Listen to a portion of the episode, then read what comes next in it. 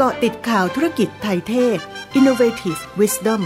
ถึงพร้อมด้วยภูมิปัญญาทางธุรกิจ กับคณะพนิชยศาสตร์และการบัญชี จุฬาลงกรณ์มหาวิทยาลัย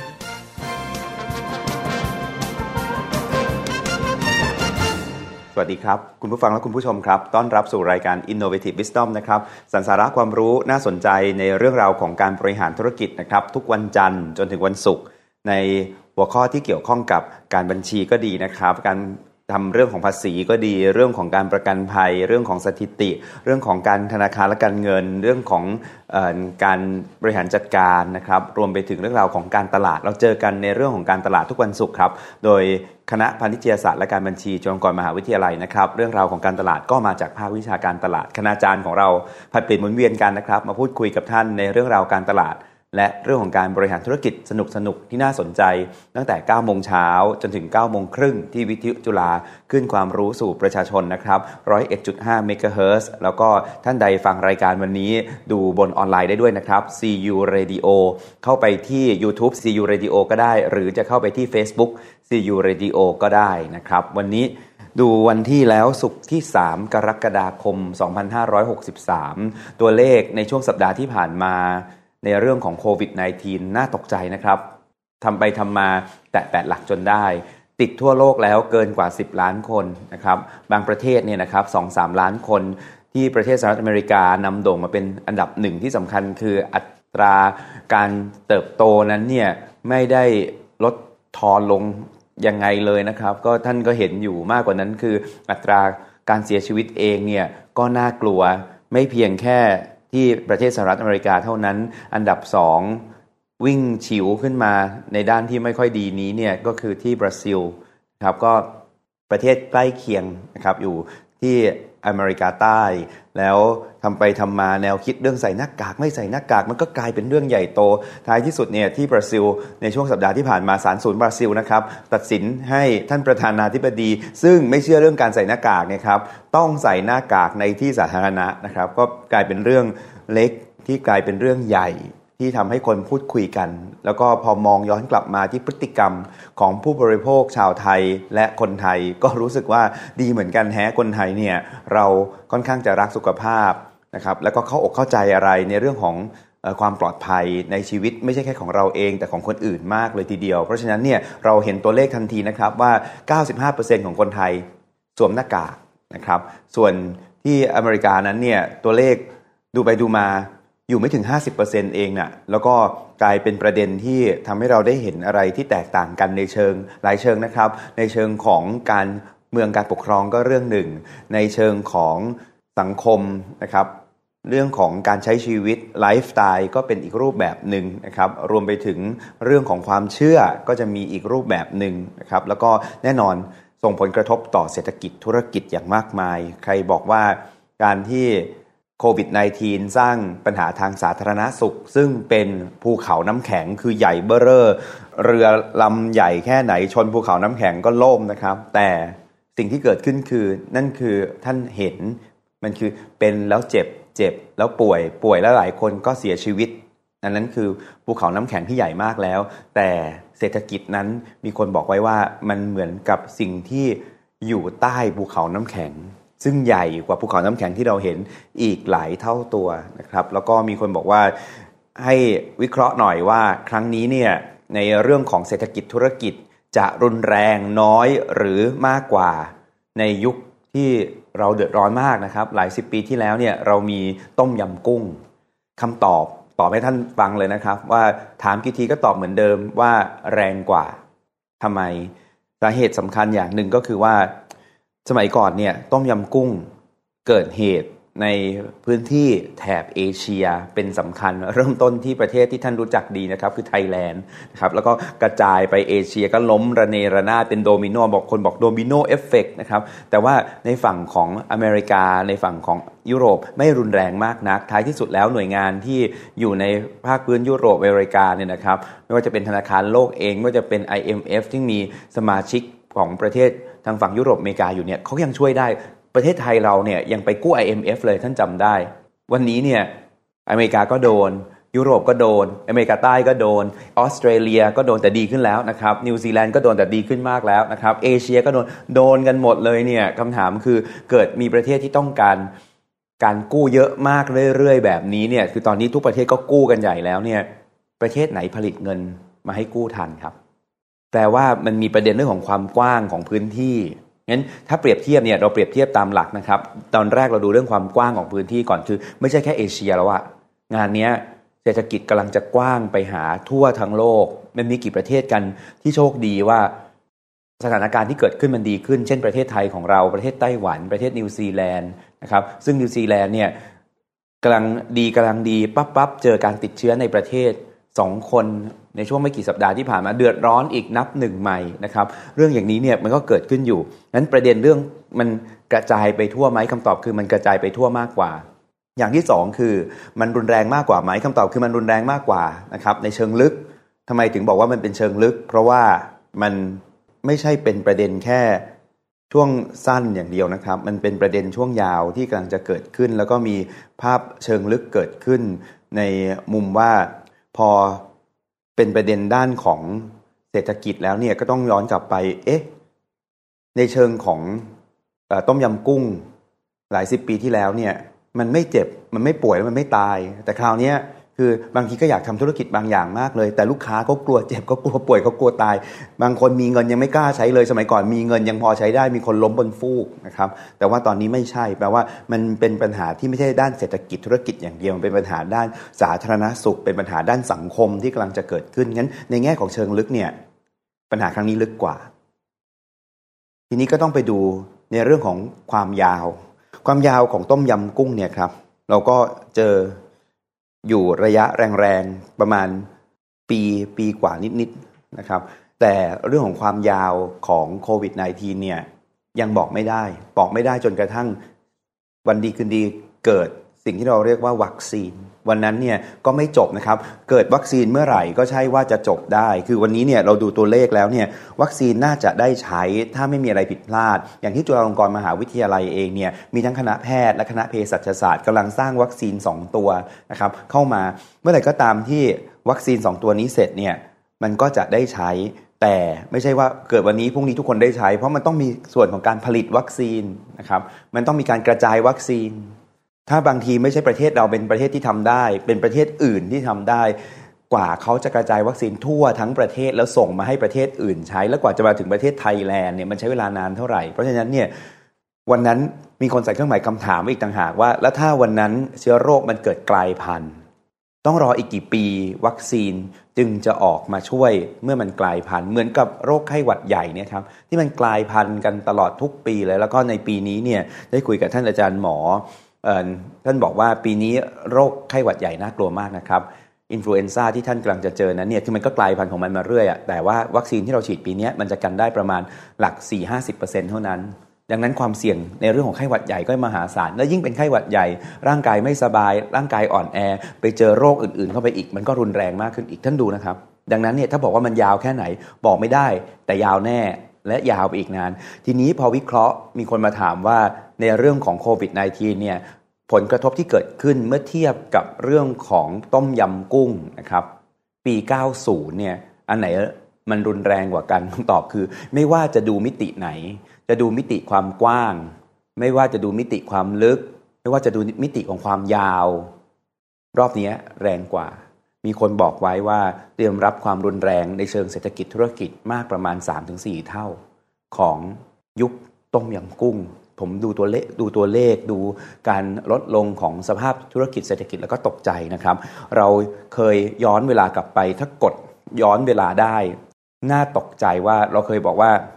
น่าจะไม่โตหลายเดือนที่แล้วนะครับ ประมาณ 4 เดือนที่แล้วบอกไม่โต ผ่านมาประมาณ 3 เดือนที่แล้วบอกออน่าจะลดลง จากไม่โตเหลือศูนย์แล้วเนี่ยบอกลดลงประมาณ3%เดือน 2 เดือนที่แล้วบอกลด5% ไม่กี่สัปดาห์ที่ผ่านมาบอกลด8%ปกติเนี่ยทำเหมือนเดิมอยู่เฉยๆ เงินเฟอ้อก็ทำให้ธุรกิจ GDP มันโตอยู่แล้ว แต่รอบนี้เนี่ยเอาไม่อยู่นะครับ นอกจากจะไม่ใช่ศูนย์แล้วเนี่ยมันลดลดแล้วลดลงมาเรื่อยๆ ธนาคารกลาง ธนาคารพาณิชย์ หน่วยงานที่เป็นบริษัทหลักทรัพย์จัดการกองทุนช่วยกันออกมาพยากรณ์กันใหญ่ ไม่เห็นมีตัวเลขพยากรณ์ดีสักที่หนึ่งมีแต่ลดลงแล้วก็ลดลงเดือดร้อน ราะทุกคนจนลงเมื่อทุกคนจนลง เราก็ไม่รู้สึกว่าเราอยากจะไปซื้ออะไรเพิ่ม ไม่อยากรู้สึกว่าไม่อยากซื้ออะไรเพิ่ม ก็ทำให้ซื้อของน้อยลง คนที่จะได้รับเงินจากเราก็จนลง แล้วคนที่รับเงินจากเราต้องไปซื้อของมาใส่ในร้านเขาก็ไม่กล้าซื้อคนที่เป็นซัพพลายเออร์ก็จะจนลง มันก็จะจนลงเป็นระบบอย่างเงี้ยที่มาคุยกับท่านเนี่ยไม่ใช่มาคุยเพื่อให้ท่านรู้สึกเสียใจ แล้วก็บอกว่าโอ้โห วันนี้ปกติ Innovative Wisdom เนี่ยหาเรื่องสนุกสนุกคุยกัน วันนี้เนี่ยทำไมไม่สนุกเลยฟังแล้วรู้สึกว่าก็เข้าใจนะแต่ว่าไม่ค่อยสนุกคำตอบคือวันนี้มันไม่ค่อยสนุกเท่าไหร่จริงๆนะครับตัวเลขมันออกมาเป็นแบบนี้มันจะสนุกได้ยังไง ก็ต้องเอามาสกิดใจ เพราะว่าไม่งั้นเนี่ยเราก็จะรู้สึกว่าเดี๋ยวมันจะกลับมา เราจะรันทุกอย่างเต็มสเกลเราจะไม่มีการวางแผนความเสี่ยง สิ่งที่เกิดขึ้นต่างๆ เหล่านั้น จะนำสู่อันตรายในการทำธุรกิจของท่าน ก็เลยต้องเอาเรื่องอย่างนี้มาคุยกัน เอาขึ้นมากองบนโต๊ะ ไม่เอาไปใส่ไว้ใต้พรมนะครับ ว่าตัวเลขมันมาอย่างนี้ ถ้าทำได้ดีก็เป็นเรื่องดี ถ้ายังงงๆอยู่ระมัดระวังนิดนึงนะครับ ก็เอามาสกิดใจกัน แล้วหวังว่าจะมีเรื่องราวต่างๆ อะไรที่น่าสนใจที่ท่านสามารถพัฒนาตัวเองได้ ในการที่จะสู้กับอย่าเรียกว่าคลื่นเลย เรียกว่าสึนามิดีกว่านะครับ สู้กับสึนามิที่กำลังเกิด ขึ้นในเชิงของธุรกิจ เศรษฐกิจในครั้งนี้ สู้กับภูเขาน้ำแข็งที่ไม่ได้อยู่ข้างบน แต่อยู่ข้างใต้ภูเขาน้ำแข็งที่ใหญ่มากเลยที่กำลังจะเกิดขึ้นนะครับทีนี้เนี่ยพอคุยเรื่องของโควิด -19 ในเรื่องของการเปรียบเทียบโควิด -19 กับเรื่องของต้มยำกุ้งให้ท่านฟังแล้ว ก็ต้องมาคุยกันอีกว่า แล้วหลังจากโควิด -19 เนี่ยวันนี้ก็มันต้องบอกว่าเมืองไทยเราเนี่ยเข้าสู่ยุคหลังโควิด -19 ได้มากทีเดียวนะครับ เพราะอะไรเพราะว่าเมื่อไหร่ก็ตามที่เราไม่มีการติดเชื้อภายในประเทศ เกินกว่า 28 วัน 28 วันเนี่ยตัวเลขมาอย่างสำคัญคือ 14 วันเป็นเรื่องของสิ่งที่ทางการแพทย์บอกว่าถ้ากักตัวก็ต้องกัก 14 วันนะครับแล้วเอาคูณ 2 เลยก็คือ 28 วัน แล้วถ้าไม่มีการติดเชื้อภายในประเทศจะดีมาก เพราะว่าเราจะกลายเป็นประเทศความเสี่ยงต่ำะครับก็คูณ 2 ไปแล้วเนี่ยยังไม่มีการติดเชื้อภายในประเทศ มีแต่การติดเชื้อจากคนที่เดินทางไปต่างไปต่างประเทศหรือกลับจากต่างประเทศมาครับอันนั้นก็อีกเรื่องหนึ่งนั้นเราก็จะเห็นว่าตัวเลขสเต e ควอเรนทีนคือพื้นที่ที่รัฐบาลกำหนดไว้ให้กักกันตัวเนี่ยก็เจอคนที่เป็นโควิด -19 บ้าง แต่ว่าถ้าติดกันในประเทศเนี่ยไม่เกิดขึ้นเลยครับแล้วก็เป็นประเทศความเสี่ยงต่ำหลังจากนั้นพอได้อย่างนี้ปั๊บเราก็มานั่งดูธุรกิจเศรษฐกิจเราว่า พอมันเป็นประเทศความเสี่ยงต่ำปั๊บเนี่ยเราก็ต้องมานั่งวางแผนกันใหม่ ทีนี้ก็เลยต้องเรียนท่านว่าสิ่งที่เอามาฝากวันนี้เนี่ยครับคือประเด็นการจัดการสำคัญที่เกิดขึ้นโดยอัตโนมัติในยุคโควิด -19 สมัยก่อนเนี่ยหลาย ๆ ประเด็น โอ้ย ตั้งคณะกรรมการช่วยกันคิดหาวิธีทำยังไงให้ประเด็นนี้มันเกิดขึ้นในบริษัทของเรานะครับ วันนี้ประเด็นบางประเด็นเกิดขึ้นเอง และต้อง ใช้ประโยชน์นี้ตอนช่วงครึ่งแรกของรายการพูดถึงอุปสรรคภัยคุกคาม ว่ามันเกิดความร้ายแรงแค่ไหน ครึ่งหลังของรายการขอคุยให้ท่านฟังว่าแล้วท่านได้อะไรมา เพราะเหรียญมันมีสองด้านเสมอ สิ่งที่ท่านได้มาอย่างแรกคือลีนคำว่าลีนหมายความว่าผอม ถ้าเป็นชื่อถ้าเป็นตัวบุคคลนะครับคือเอาไขมันออกมันก็ลีนนะครับผู้ชายลีนปั๊บก็จะมีกล้ามนะครับแล้วก็มีกล้ามหน้าท้องมีซิกแพคนะครับอย่างนี้เป็นต้นเราลีน แต่ในทางองค์กรนั้นเนี่ยองค์กรก็มีไขมันได้เหมือนกัน เช่น จริงๆแล้วเนี่ยสต็อกที่เคยซื้อสต็อกเก็บเอาไว้เยอะๆอะมันล้น แล้วก็มีเกินที่จะสต็อกที่จริงไม่ต้องสต็อกของขนาดนี้ก็ได้ ถ้าสต็อกของน้อยลงก็มีเงินจม มีต้นทุนจมน้อยลง มีของเน่าเสียในสต็อกน้อยลง เพราะฉะนั้นเนี่ยสมัยก่อนเนี่ยชอบซื้อซื้อ materialวัสดุต่างๆ เอามาสต็อกสต็อกเอาไว้ก่อน สุดท้ายของบางอย่างขึ้นสนิมของบางอย่างหมดยุค หมดอายุต้องโยนทิ้งไป พวกนี้เนี่ยมันไม่ลีน มันเป็นไขมันที่พอกพูนอยู่ในองค์กรโดยที่ท่านไม่รู้ตัว ในช่วงที่ผ่านมาทุกคนโดนตัดงบหมดห้ามทำนู่นทำทำนี้ห้ามทำนั่นรู้ตัวอีกทีก็เลยรู้ว่าอ๋อจริง ๆ แล้วเนี่ยสต็อกบางอย่างไม่ต้องซื้อก็ได้ ท่านต้องใช้ประโยชน์จากอันเนี้ยเมื่อกลับเข้ามาหลังโควิด -19 ให้ได้ไอ้เรื่องของสต็อกนี่เรื่องหนึ่ง บางทีเรา lean เนี่ยไม่ใช่แค่ของมันเป็น lean คน บางทีในช่วงโควิด -19 คนนั้นห้ามเข้าออฟฟิศคนนี้ห้ามเข้าออฟฟิศต้องผลัดกันมาออฟฟิศนะครับทำไปทำมาถึงได้เห็นว่ามนุษย์บางคนจริง ๆ ไม่ต้องมีอยู่ในองค์กร องค์กรก็อยู่ได้นี่นามีพี่ผู้บริหารสูงสุดบางคน พูดถึงตัวเองด้วยซ้ำไปนั่งทานข้าวกัน บอกว่าอาจารย์พี่รู้สึกจิตตก บอกทำไมอะพี่บอกจิตตกอะเพราะในช่วงที่ผ่านมา พี่ไม่ได้เข้าบริษัทเลย แล้วก็ไม่มีใครโทรหาพี่มาสองสัปดาห์แล้ว บริษัทรันได้สบายมาก พี่ก็เลยจิตตกว่าบริษัทเนี้ยที่พี่เป็นซีอควรมีพี่อยู่ในบริษัทหรือเปล่า คือเจ้าของบริษัทเองยังงงๆว่า ฉันควรจะอยู่หรือเปล่า คือ วางระบบไว้ดีจัดทำให้คนอื่นทำงานได้หมดแล้ว จริง ๆ ตัวเองอะไม่ต้องอยู่ก็ได้ ก็ได้เห็นว่างั้นไม่ใช่แค่ตัวคน ต้องมีห้องซีอป่ะแล้วห้องซีอก็ใหญ่มากเลย แล้วมันต้องเช่าพื้นที่ขนาดนี้อยู่บนตึกขนาดใหญ่กลางเมืองหรือเปล่าทำไมต้องเช่าสองชั้นด้วยอะสองชั้นเนี่ยเดือนละสามแสนสองชั้นเนี่ยเดือนละหกแสนตัดออกไปชั้นหนึ่งอะคนก็มาทำงานแล้วก็ธุรกิจก็ทำได้ ได้เงินกลับคืนมาเดือนละสามแสนปีหนึ่งสามล้านหกอะพวกนี้ลีนทั้งนั้นนะครับ เราได้เห็นเลยว่า มันลีนทั้งของลีนทั้งคนลีนทั้งต้นทุน พื้นที่ที่ไม่จำเป็นต้องใช้มันโชว์ออกมาหมดเลยอะในช่วงของโควิด -19 ดังนั้นเนี่ยสิ่งที่ท่านได้มาโดยอัตโนมัตินะครับ คือโควิด -19 ให้ท่านได้ลีนอย่างชัดเจนงั้นกลับไปอยากกลับไปอยู่จุดเดิมนะครับ บางเรื่องเนี่ยทำในช่วงโควิด -19 แล้วมันทำได้ดีแล้วโดยที่ต้นทุนต่ำลง ท่านจะกลับไปยืนจุดเดิมทำไม ดังนั้นเนี่ยโอ normal ไม่ใช่ดีเสมอไป บางทีไป new normal ก็ดีเหมือนกัน งั้นเรื่องแรกคือเรื่อง lean ครับเรื่องที่สองที่ทำให้ท่านได้มาโดยอัตโนมัติ บังคับไม่ได้ มันเป็นการบังบังคับโดยอัตโนมัติดีกว่าต้องใช้คำว่าบังคับโดยอัตโนมัติคือเลี่ยงไม่ได้ ก็คือเป็นเรื่องของการใช้เทเล เทเลในที่นี้ก็คือไม่จำเป็นต้องเจอกันอีกแล้ว tele มันมีหลายอย่างไงก็เลยใช้คำว่า tele ไว้ เช่น telesales เซลส์จำนวนมากต้องเจอกันกับลูกค้าแล้วหัดกันการขายโดยเจอหน้ามาตลอด วันดีคืนดีไม่เจอกันไม่ได้ลูกค้าไม่ยอมให้เข้าพบ วันนี้เนี่ย telesales เกิดขึ้นโดยอัตโนมัติ แล้วคนไม่เคยมีทักษะด้าน telesales เป็นเซลส์ที่ต้องเจอหน้า ต้องมีแพ็กเกจไปไปเปิดให้ดูเนี่ยวันนี้เนี่ยเก่งมากเลยขายของรู้หมด เวลาที่จะขายของบนออนไลน์ ถ้าอยากจะโชว์ให้ลูกค้าเห็นชัดต้องเอามือขึ้นมาอันนึงแล้วเอาของวางไว้ในมือนะครับจะได้เห็นชัดขายเก่งของจากเดิมพูดในหน้ากล้องพูดไม่ค่อยรู้เรื่องผ่านๆไปเปลี่ยนทักษะมาได้เทเลเซลเกิดขึ้นเทเลมิ팅เกิดขึ้น บางทีไม่ใช่คนขายของ แต่เป็นผู้บริหารสมัยก่อนบอกไม่เคยเหมือนกัน ต้องยังยังไงก็ต้องข้ามประเทศไปเจอเขา มีบริษัทของตัวเองอยู่ที่เวียดนามต้องบินไปเวียดนามตลอดเลยนะครับเพื่อจะไปเจอไปพูดคุยกับลูกน้องตัวเองที่เวียดนาม ผ่านมาหลายเดือนบินไม่ได้ทำยังไง ท้ายที่สุดก็เลยต้องใช้ telemeeting ก็สั่งงานไปสั่งงานมา ประสบความสำเร็จดีฮะแล้วจะไปเจอกันเสียค่าเครื่องบินอีกทำไมในอนาคต ปีหนึ่งไปครั้งสองครั้งพอแล้วไม่ใช่ไปทุกเดือนอย่างที่ผ่านมา แล้วแห่กันไปอะคูณเงินกี่พันบาทกี่คนเนี่ย มันลดต้นทุนไปมหาศาลนะ telemeeting ก็เกิดขึ้นtelesales ก็เกิดขึ้น teleconference ก็เกิดขึ้น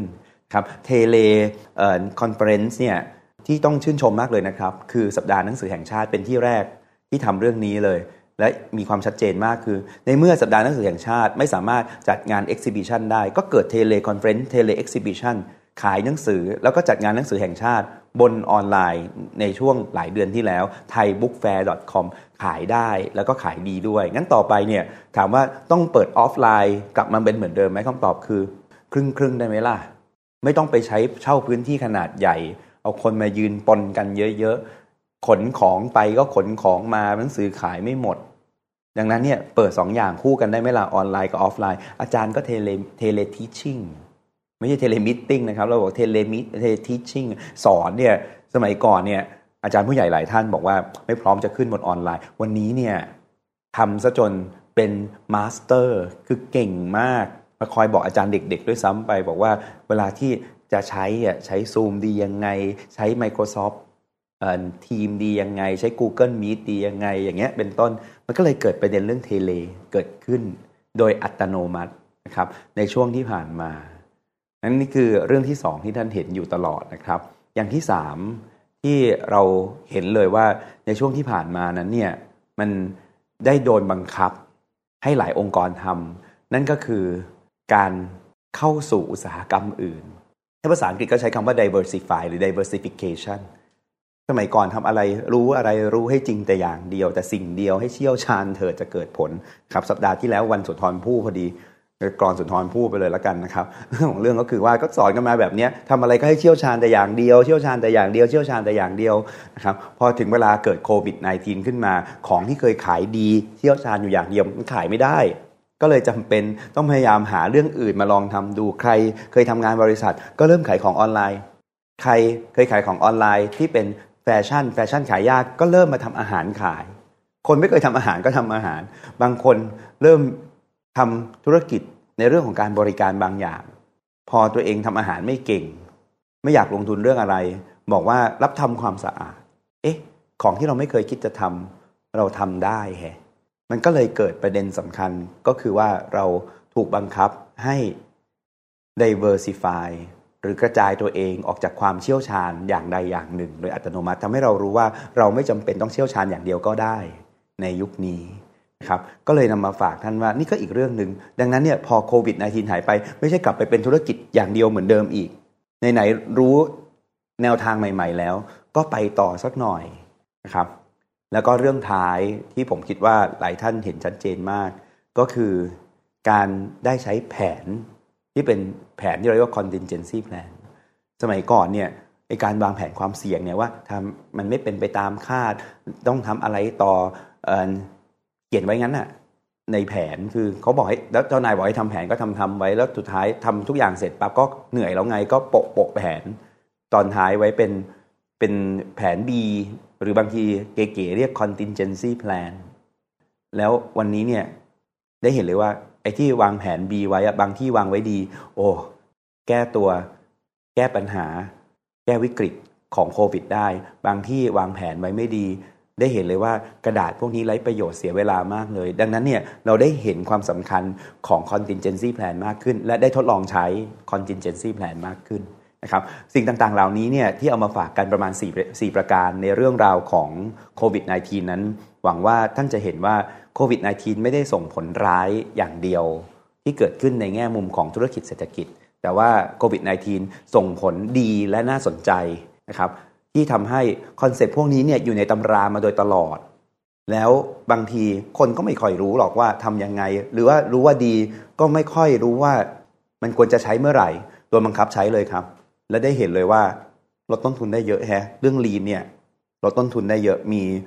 ลูกศิษย์ผมคนหนึ่งเปิดโรงแรมเปิดเออเปิดโรงงาน โรงงานมีเครื่องจักรอยู่สองเครื่อง พอคนมาทำงานได้ไม่เยอะ มันจำเป็นต้องเปิดเครื่องจักรแค่เครื่องเดียว ปรากฏว่าของที่ผลิต ก็ผลิตได้เท่าเดิม จะมีสองเครื่องไปทำใหม่ เพราะฉะนั้นเนี่ยมันเกิดลีนขึ้นมาทันทีและลีนของก็ไม่พออย่างที่บอกไปนะครับลีนคนลีนพื้นที่ลีนต้นทุนต่างๆ ได้อีกเยอะแยะมากมายนะครับ เราได้เห็นเรื่องของเทเลต่างๆ ที่เกิดขึ้นตามที่เล่าไป ให้ท่านว่าแม้แต่เรื่องของการสอนหนังสือเอง การทีชิ่ง อย่างเทเล แล้วตอนนี้ก็เกิดทักษะใหม่ ๆทำให้มีการ diversify คือกระจายความเสี่ยงออกไปตามธุรกิจต่างๆ มากขึ้นโดยอัตโนมัติ สมัยก่อนเนี่ยไม่มีเวลาคิดถึงธุรกิจอื่น วันนี้ก็ได้คิดถึงธุรกิจอื่นเต็มที่ แล้วก็ท้ายที่สุดได้เอาแผน B หรือ contingency plan มาใช้อย่างจริงจังสักทีและได้เห็นความสำคัญของ contingency plan ด้วยนะครับก็คุยแบบนี้ครับสบายๆในวันศุกร์นะครับ มาสปาร์ความคิดมา ให้ความรู้และก็แลกเปลี่ยนความรู้ด้วย ท่านใดที่อยากจะแลกเปลี่ยนความรู้กันในเรื่องราวของธุรกิจเศรษฐกิจ ท่านส่งข้อความเข้ามาพูดคุยเข้ามาในแพลตฟอร์มที่หลากหลายมากนะครับ ของวิทุจุฬาวันนี้ไม่ใช่แค่ ในเรื่องของวิทยุบางท่านฟังวิทยุ ในตอนเช้านี้เลยก็ยินดีท่านได้ฟังสดๆนะครับ บางคนอยู่บนออนไลน์ เจอกันบน YouTube บางท่านอยู่บน Facebook บางบางท่านฟังบนพอดแคสต์ก็ได้นะครับ แล้ว ถ้าอยู่ในแพลตฟอร์มที่สามารถพูดคุยกันได้ พิมพ์เข้ามานิดนึงครับ มีข้อติข้อชม ข้ออยากรู้ ข้อพูดคุย ข้อแลกเปลี่ยนอย่างไร เราจะได้พูดคุยกันต่อ และเชื่อว่ามันจะเชื่อมโยงไป ให้เราเกิดมุมคิดใหม่ๆนะครับแล้วก็ที่สำคัญในโลกของวิทยุจุฬาในยุคใหม่นี้ คือเพื่อให้เกิดแรงบันดาลใจ เพื่อจะได้ไปใช้ชีวิตและทำธุรกิจได้อย่างมีความสุขต่อไปด้วยนะครับ วันนี้ แป๊บๆคุยกันมา หมดเวลาเรียบร้อยแล้วนะครับ สัปดาห์หน้าเจอกันอีกในเรื่องราว สาระความรู้ด้านธุรกิจและการตลาด ในรายการ Innovative Wisdom ครับ ชั่วโมงนักบริหาร วันศุกร์หน้าที่ของภาควิชาการตลาด คณะพาณิชยศาสตร์และการบัญชีจุฬาลงกรณ์มหาวิทยาลัยนะครับ ผมเอกพัทรธนกุลลาคุณผู้ฟังและคุณผู้ชมไปก่อนครับ สวัสดีครับเกาะติดข่าวธุรกิจไทยเทศ Innovative Wisdom ถึงพร้อมด้วยภูมิปัญญาทางธุรกิจ กับคณะพนิชยศาสตร์และการบัญชี จุฬาลงกรณ์มหาวิทยาลัย